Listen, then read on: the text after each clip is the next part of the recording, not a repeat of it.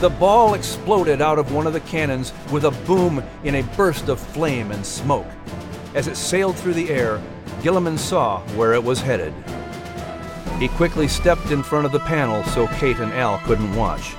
The sickening thud and screams made Gillamon shut his eyes and wince. The little Marquis's father is no more. Welcome to the Epic Order of the Seven, the podcast, with your hosts, Max, Liz, and Nigel.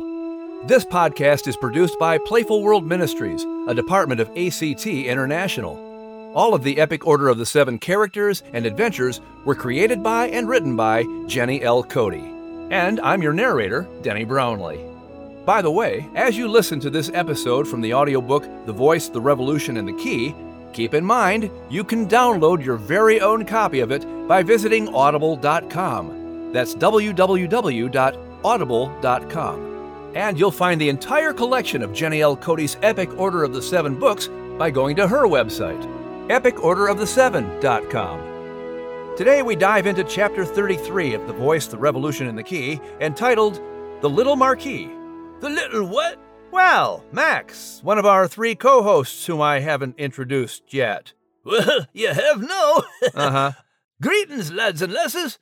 Now, who were you saying be entitled? No one. I said the chapter is entitled The Little. Uh, pardon me, old chap, but by the use of the word entitled, are you implying that this chapter is somehow privileged above all other chapters? Not at all, uh, Nigel, yet another one of our co hosts who has yet to be properly introduced. I say, don't fret, old boy. While being properly introduced would indeed be a rather considerate gesture, it's hardly necessary, as by now our audience and I are well acquainted. But, uh, well then, uh, good show, old boy. Yes, a good show, old boy, is what I'm attempting to bring. And when I said that the chapter is entitled, I simply meant that it has a title, which you were about to tell us, no? Ah, Liz, the third of our trio of co hosts who have yet to be introduced properly. Oui, monsieur, I believe you have beaten this proverbial horse into submission. Aye, and we're getting tired of hearing about it, too. Indeed. Uh, now, to regain the momentum that has been dashed aside, as I recall something that at this point seems hours ago, I believe this chapter has a name, what? Oui, what is the name of this chapter? Oh, it's called The Little Marquee. Aye, you mean like the big sign at the movie theater? The what? The movie theater.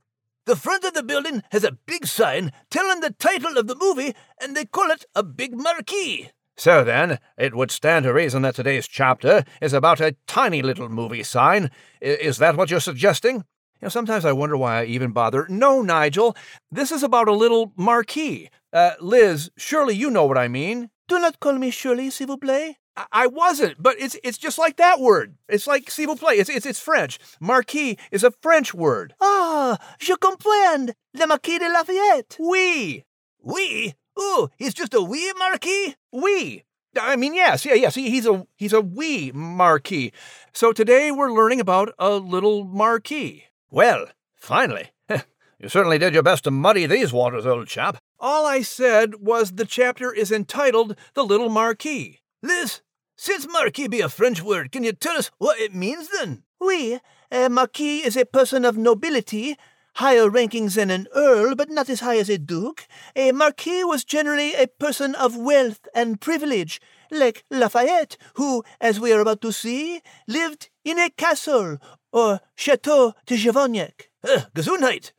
So, what you're seeing is that our wee little marquis, though just a toddler at the time, lived in a twenty room castle in the south of France, in the lap of luxury, and is already carrying the title Marquis without having lifted a finger.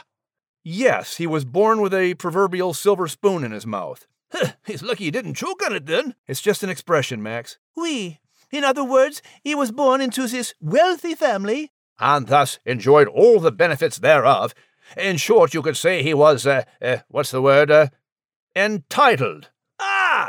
There it be. Today's chapter be about the entitled little marquis. No, it's entitled The Little Marquis. Aren't that what I just said? No, The Little Marquis is what the chapter is entitled. Uh, so we're back to the chapter itself being somehow privileged, is that it? No, it just comes with a title. So you are saying this chapter is of nobility?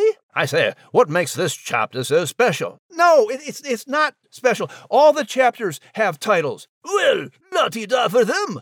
Uppity chapters think they're so special. Look, I'm just going to go into the booth and read the chapter, whether it's special or not. Uh, that is a good idea, monsieur. oh, it is so much fun to get him all flustered, no? Indeed, and so easy. Aye, shooting fish in a barrel then. all yours, lad. Part 3 Despair Not the Tragic. Chapter 33 The Little Marquis. August 1st, 1759. Where's here No, Al asked. Or should I say, when? Nowhere yet, but ye can open your eyes now, Al, Kate said, prying the orange cat's paws away from his eyes. Al's paws moved from his eyes to pat down the rest of his body. He wore a goofy grin as he looked over and saw Gillamon and Clarie there to meet them in the iomosphere. Welcome, Al. Gillamon's white goatee blew in the swirling breeze of this epic time portal. He smiled and lowered his gaze to Al. Never fear, you are still in one piece. It never hurts to make sure, lad, Al answered with a broad smile. Clarice shook her head and giggled. Welcome to the next phase of your mission, Kate. You'll be heading to the south of France. This will be grand, Kate said happily, wagging her tail. But I think it's funny that Liz the French kitty be watching over a Scottish lad, and me the Scottish dog will be watching over a French lad. I know Liz wishes she could go with me. Well, she will be there, in a way, Clarie replied, sharing a knowing grin with Gillamon, who tapped a panel from their mission seventeen hundred years earlier. Al, you're here to learn about your human for a future mission. That's good, because I already know about me past ones, Al answered, looking up and pointing at the swirling panels of history. There's one now. The scene of the Roman centurion Julius Antonius in Gaul came into view. He was standing on the dock in Arles, welcoming his mother Bella and young nephew Leonidas. They had sailed from Rome, bringing with them all their worldly possessions, including the statue of Libertas. Al ran along the dock with the young boy, seeking out a basket of fish. That's when we went to live in me homeland of France. But it were called Gaul then, Kate added. Why are we seeing this panel again? You showed it when we first started this mission. Something about the Libertas connection? Correct, Kate. Follow the Libertas statue, and you will understand the connection, Gillamon replied. He tapped another panel, showing an aerial view of a fortress like French castle dating from the 14th century. It was framed by two rounded stone towers and surrounded by a moat and exquisite gardens. This is Chateau de Chavaniac in the Auvergne region of southern France. And it was here, in this rugged area of volcanic mountains, that the ancient Gauls made their defiant last stand against Julius Caesar in 52 BC. The mighty Roman army defeated them, however, and Gaul naturally became one of Rome's provinces. Over the centuries, Gaul became France, and the Latin spoken by the Roman conquerors blossomed into the Romance language of French. The humans always be way behind us animals in figuring things out, Al remarked with a definitive nod. Liz were already speaking French when I met her on the way to the Ark. And like we Scots Irish be best friends with the French, it may take a while for the humans to catch up in how to get along, Kate added with a grin. So who be me human in France? Gillamon zoomed in on the panel to the open window in the corner tower of the chateau. The sounds of a newborn baby filled the room. A young mother cradled him while lying in a beautiful bed canopied with red and white toile fabric. An elegant older woman smiled and wiped back the sweaty dark strands of hair from her daughter's face while her other daughter saw to the needs of her sister and newborn nephew. Kate, this baby boy is your human, born September 6, 1757, and baptized as the Very High and Very Mighty Lord Monseigneur Marie Joseph Paul Yves Roche Gilbert de Motier Lafayette, legitimate son of the Very High and Very Mighty Lord Monseigneur Michel Louis Christophe Roche Gilbert de Motier, Marquis de Lafayette, Baron de Vissac, Lord of Saint Romain, and other places, and of the very high and very mighty lady, Madame Marie Louise Julie de la Riviere. Oh, sure, try to say that fast five times, challenged Al, shaking his paws after trying to count all those names on his toes. That sure be a lot of names for such a wee one, Kate marveled, studying the beautiful baby's cherub like face. His Catholic mother wanted to include the name of every saint who might protect him in battle. Warfare is part of being a Lafayette, Clarie explained. You can call him Gilbert, or simply Lafayette. His father was born in this very same room. Gilbert Lafayette, Kate said. I love the little Marquis already. It looks like there's lots of rooms in his father's chateau. Chavaniac has twenty rooms, and you'll soon be walking around them, Clarie answered with a smile. And around the gardens as well, of course. There are many surprises in store for you. The wee lad's surrounded by lassies, but where's his father? Al wondered. Gillamon frowned and tapped on another panel, showing a tall, twenty-five year old French grenadier colonel preparing for battle. Here he is. Gilbert's father has been away at war since before the baby was born. Such has been the legacy of this military family. Many Lafayettes have sired sons before going off to war, uh, never to return. The Lafayettes come from a long line of knights. While they have only been tracing their family history since the year 1000, we of course know their lineage back to ancient times, Clarie added, sharing a knowing look with Gillamon. Indeed, the Lafayettes have chronicled their gallant history of fighting and dying for France stretching back to the year 1000, lectured Gillamon. The halls of Chavaniac are lined with portraits and armor from ancestors who fought in the Crusades and with Joan of Arc. The young Marquis's maternal great grandfather commanded the Mousquetaires du Roi, or the King's Musketeers. Musketeers? Mousy should try out to be one of them, Al suggested. He'd be a natural. Musketeer, Al, Clarie corrected him, a member of the king's personal guard of infantrymen.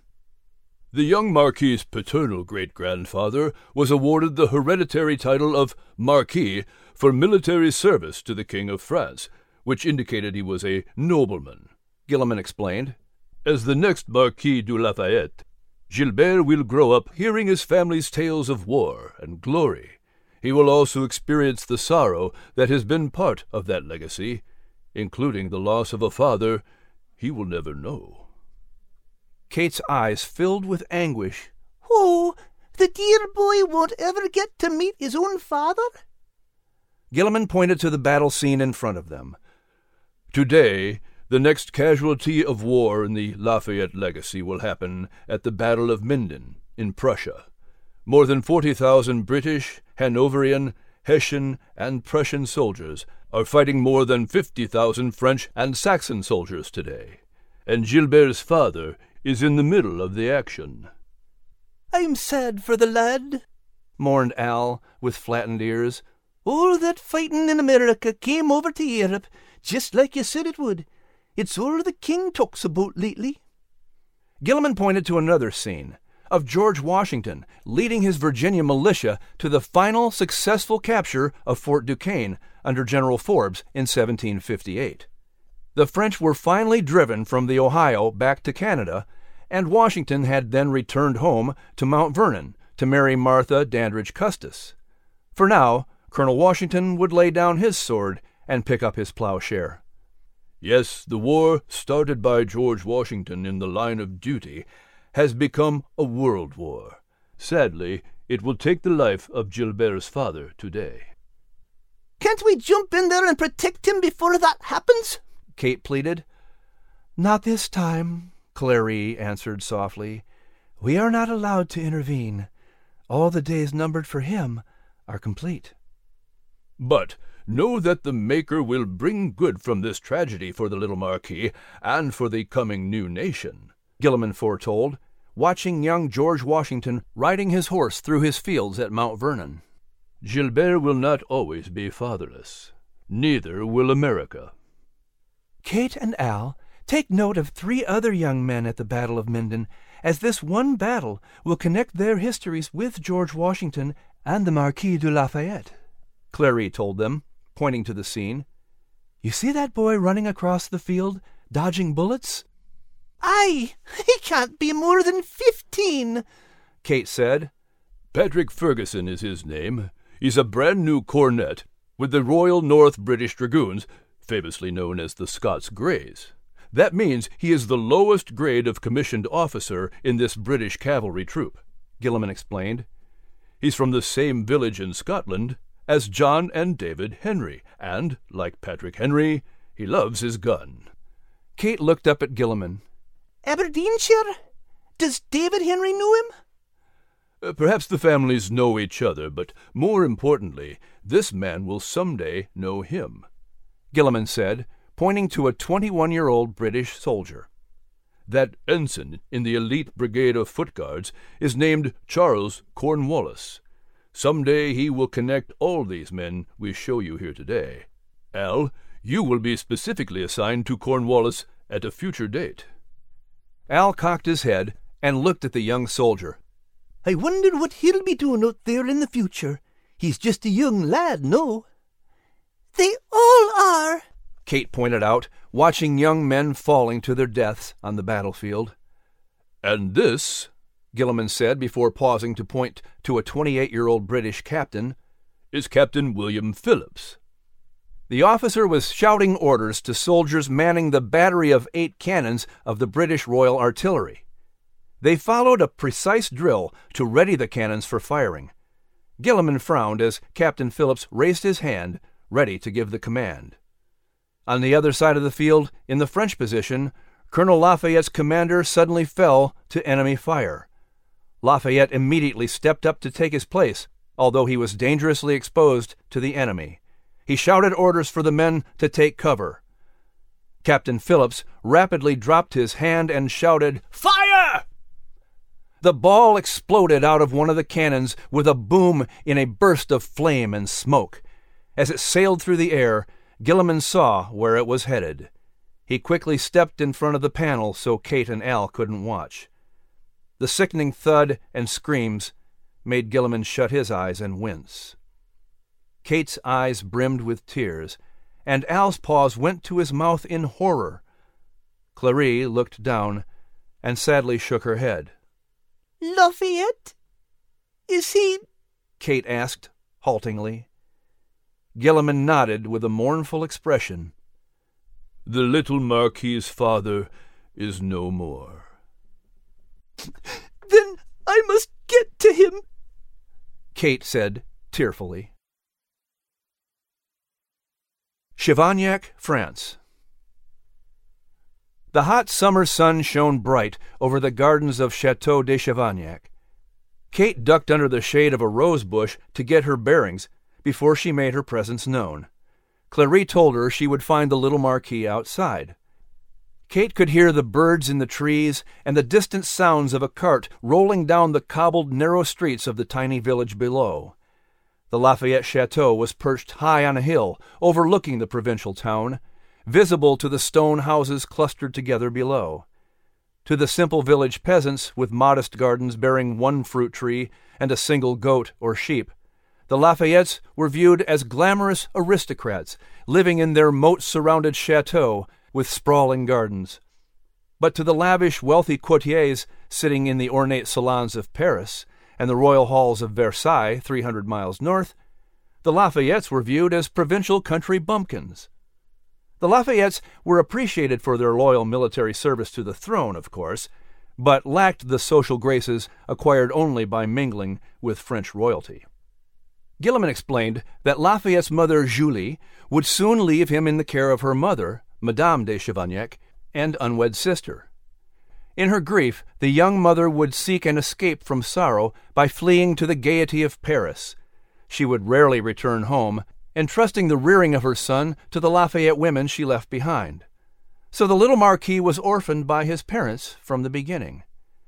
But such was the typical life for many European children of nobility who were born from arranged marriages and raised by nurses and tutors. The boys were sent off to military school, and the girls were married off at a young age.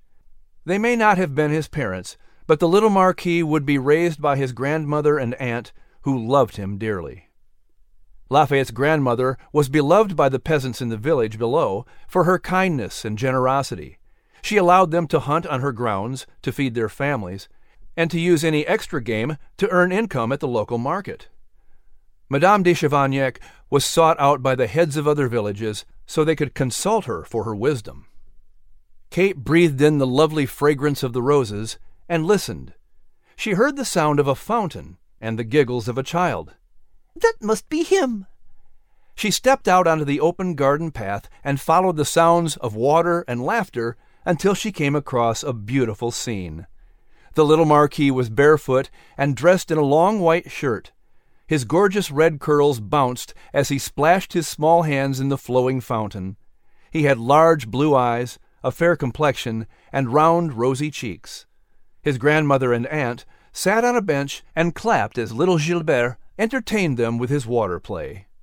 Why, he's a wee angel, Kate said with her bright smile upon seeing the unusually handsome child for the first time. He exuded joy as he played vigorously in the fountain. He's a happy lad. Time for me to meet the little Marquis. Kate stepped out and wagged her tail as she trotted up to the toddler. She sat down next to him, and instantly he spread out his arms, squatted down, and enveloped her in a smothering hug. Grandmère, un chien! he exclaimed at seeing the little white dog. He made the sweetest sound as he rested his head on her soft fur. Madame de Chavaniac looked at the dog and then at her daughter with surprise. Where did this dog come from? She walked over to Kate, who looked up at her with her irresistibly sweet face. Gilbert softly petted her back, speaking tender words of affection to the little dog in a lyrical voice. Bonjour, petite chienne! Bonjour, petite chienne! Madame smiled as Kate gently licked her hand. Gilbert hugged Kate again, and his grandmother's heart immediately melted to see the love he instantly had for the little dog. She looked around to see if perhaps one of the villagers had come on the grounds with the dog, but no one was around. Perhaps she came from the village. Madeline, the boy's aunt, asked, squatting down next to them to meet Kate. I do not know, Madame answered. but I am sure Gilbert wishes to keep her. We will keep her until someone comes looking for her. Just then Gilbert's beautiful mother, Julie, came walking outside and saw the happy commotion going on. She smiled and joined the ladies in petting Kate. Who is this, Gilbert? Mine, Gilbert replied, hugging Kate again. Julie laughed and petted Kate on the head. Bonjour. Kate looked Julie in the face and wished she could tell the young woman how sorry she was for her loss. There was no way the Lafayette women could know what had just happened this day on the bloody battlefield of Minden, that the senior Marquis de Lafayette had just died and Julie was the next Lafayette war widow. But when the word did come, and Julie's smile faded into the despair of grief, Kate would be here for the little Marquis. Come, petit chien. Shouted Gilbert, running around in circles. He wanted Kate to chase him. She happily did so, and the Lafayette women looked on as Gilbert was swept away with joy. As Gilbert ran away from the fountain, they came to a statue standing there in the middle of the garden.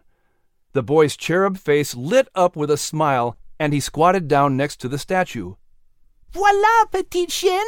Un chat. Meow. Kate's eyes widened as she looked into the marble face of Liz staring back at her. She looked up and realized that this was the Libertas statue, the same statue that the Roman family of Antonius had brought to Gaul long ago. This statue had been handed down from generation to generation, having never left the family. Gilbert laughed and ran back to the fountain. looking over his shoulder and calling for Kate to follow. She looked from Libertas to the little Marquis and could not believe what she was seeing. The Lafayette Knights didn't just date back to the Crusades, but back to the Knights of Rome. Gillamon's words echoed in Kate's mind. Follow the Libertas statue, and you will understand the connection. The little Marquis would never know his father, but he also would never realize that his distant father was a Roman centurion named Marcus Antonius, whose toddler Armandus had run around this statue at the same age chasing Al and laughing with the Son of God. Ah, that were really something, how the same statue were there hundreds of years after it were sculpted. And I got to say, Liz, you don't look a day older than when you were posing for it. Well, as immortal time traveling animals, uh, we, uh, you haven't aged a bit either. Aye. Uh, do you miss being a model? We. It meant hours at a time just sitting still in one position. Something we cats love to do. Aye, that be for sure. Uh, but on a more serious note, then, how do you suppose the same statue that you posed for way back in ancient times just happened to be in the wee Marquis's backyard, then? Well, for the answer to that, we take you to the newsroom and another edition of Nigel's News Nuggets. Greetings. Nigel P. Monaco here, poised to unravel the mystery of the Libertas statue, how it could be found by Kate at Chateau de Chavaniac, Lafayette's home in 1757, when Liz helped pose for it some 1700 years prior to that, shortly after the birth of Jesus. Well, the answer here is quite simply put Jenny L. Cote. Indeed, our illustrious author of the Epic Order of the Seven series of books. You see, first, Jenny puts in countless hours of research to make sure she has all the facts. Then, in those special places where very little is known, she fills in the gaps by asking that all important question what if? What if? And she, with lots of help from the maker himself, then begins to weave these stories together fact and fiction and a bit of fantasy, and voila, the epic stories we've come to know and love. But then she takes it a step further by recalling bits and pieces from the various books and then ties them together for the entire series. For example, the Libertas statue, which includes our own Liz, actually came about in Book 3 of this series The Prophet, the Shepherd, and the Star. Now, as you might guess from that title, much of that book focuses on the birth of Jesus, you know, the, the Christmas story, which, as this podcast was originally released, we were heading directly into that Christmas season. Ho, ho, ho, and all that. And here's what's fascinating there are books yet to be written by Miss Jenny, but already in the works, which will again make reference to the statue, the Marquis de Lafayette, and so many other adventures of the Epic Order of the Seven. All this to say, you can read all these stories for yourself, get caught up into the series, and see how all these elements are woven together by the master weaver herself, Jenny L. Cote. As we always try to mention, You'll find all of the books in her series, at least the ones she's already completed, by going to her website, www.epicorderoftheseven.com. That's epicorderoftheseven.com. I say, brilliant! For Nigel's News Nuggets, I'm Nigel P. Monaco reporting. Merci, Nigel. Hey, good job, Mosi and a great introduction to head over to Jenny's Corner. And, uh, what did he call her? The Master Weaver. Uh, but I believe she would defer that title to the Maker himself, no? Aye, you're right about that. And today, Miss Jenny will illustrate that very point. Uh, hello, Miss Jenny. Well, hello, Max and Liz. What are you curious about today? We understand there is a very interesting sequence of historical events in this story that uh, well, would not typically be found in most history books. Hmm? There's so many neat twists and turns of history, of our mistakes, of learning from our mistakes, and how God uses the bad things that happen for good and how He protects us along the way. Aye. Well, tell us about the connection you found between the Marquis de Lafayette and George Washington. George Washington accidentally set off the French and Indian War which, as I said, went over to Europe and became the Seven Years' War. Well, in the Battle of Minden in Europe, the Marquis de Lafayette's father was killed when Lafayette was only two years old, and essentially Lafayette became an orphan. So, fast forward 20 years. Uh oh, spoiler alert. Lafayette comes over to America and he becomes so close with George Washington that George Washington becomes like his adoptive father. Because of the smallpox that Washington had suffered, he wasn't able to have children. And so Lafayette became like his adopted son. I say, fascinating the way the Maker works all things together for good that way. well, and thank you, Miss Jenny. You see, announcer chap, there's still hope for you yet. Oh, thanks, Nigel. Wait, what? Time to wrap things up, lad. So, next time we'll hear chapter 34. Uh, what was it entitled then? oh, no, you don't. I'm not falling for that.